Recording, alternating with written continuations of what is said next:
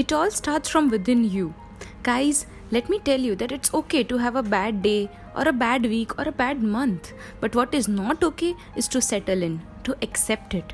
You have to change and it will start by you. Hey, all of you, this is the Candle Podcast by Joyous Beam Candles, and I am Priyanshi here telling you nine simple ways how you can start yourself, how you can put yourself on this journey of self care and self love. I know it's difficult, I have been there, but we got to start, right? And trust me, you and I are in this together. Self care, self love. We have been reading this a lot, about this a lot, but can never actually know how to start implementing it. And even if we start, we break. We are unsuccessful. Okay, mark the word I have used here is unsuccessful and not failure because we can turn our unsuccessful trials into success, but failure, failure is an end.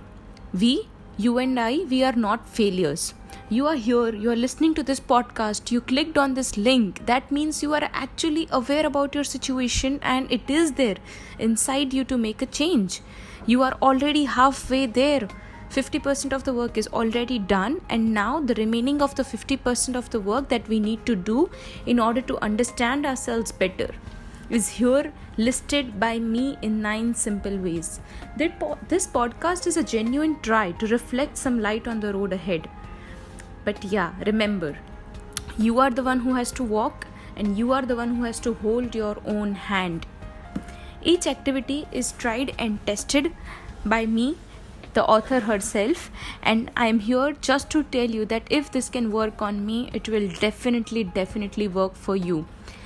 This podcast will be divided into two parts. In first this one i'll be explaining the first four activities that you can start implementing. And in the next podcast part 2 we'll be uploading all the other five activities that you can try in order to put yourself on the self care journey. So let's start right ahead. The first one is color it out. Coloring. Filling out a detailed black and white design with colors can help you increase your mindfulness okay so that the, guys these are there are books available in market or on amazon.in the these books are uh, filled with all the black and white intricate designs and you can start filling colors in each design what the task here is that the colors with pencil colors or chalk colors or whatever the colors should not go out of the design should not go out of the borders. And in each design with each design filling with color you will feel that eventually you are bringing something to life giving more meaning to that drawing increasing your mindfulness focusing on letting that color not spread out from its border helps you cut out all the chaos in your mind coloring techniques help you to build a strategy in telling your mind that one thing at a time adore its beauty of these colors and appreciate yourself for doing this the second point is spread the scent around. Okay, this one here is my favorite because, of course, this is a podcast. It's a candle podcast, and I am a crazy lady in love with scented candles. Okay, so thing is, start using a candle. Whether you're working or you're cooking or you're sleeping or just having your breakfast, sipping your favorite coffee or chai, light up a scented candle. Let the room spread around or let the room be filled with your favorite fragrance. Do not be influenced guys. Let me tell you do not be influenced by anyone for your favorite fragrance.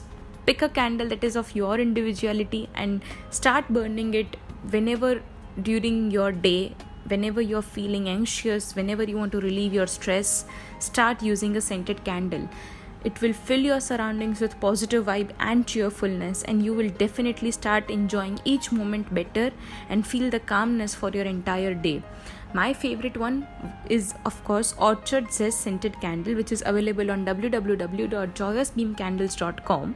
And trust me, while recording this podcast, I have a scented candle right here on my desk, spreading its love. The third point is my own dinner date. Okay, so have you ever been to a date alone? Sounds weird, right? Have you ever booked a table for one? have you ever been to a restaurant and ordered your favorite dish whatever you want to order without asking anybody else i know it's weird but you have to do this show up for yourself dress up book a table at that talk of the town cafe order your favorite dish and finish it up with an indulging chocolate dessert.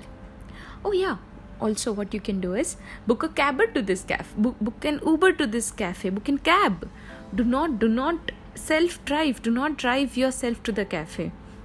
On your way back home appreciate yourself for doing this for showing up for yourself and remind yourself that you are self sufficient pat your back for being your own knight in shining armor and let that feel good vibe sink in also don't forget to click a selfie while you're while you are on this dinner date alone.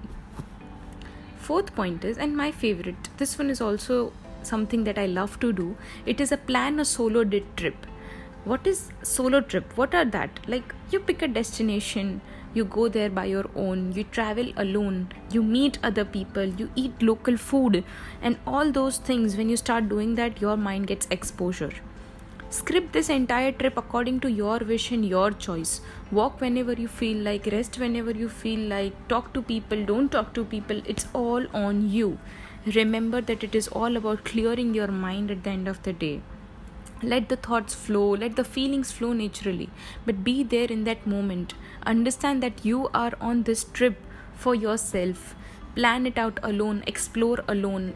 It's even it's okay if you even don't have a destination in mind just take public transport and go wherever you want to go get, uh, get up early morning tomorrow and leave your house so yeah these are the first four points out of the nine activities that i have scripted that can actually start your self care and self love journey. This is the part one of this Be Your Own Hero podcast, and we will be uploading another podcast in which we'll be sharing another five points where you can start loving yourself better. Thank you so much.